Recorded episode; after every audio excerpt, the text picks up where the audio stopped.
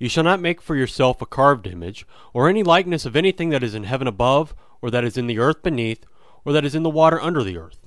Exodus 20, verse 4. God's prohibition is clear. No images are allowed to be worshipped. Moses made images, including cherubim for the tabernacle and bronze serpents, but they weren't to be worshipped.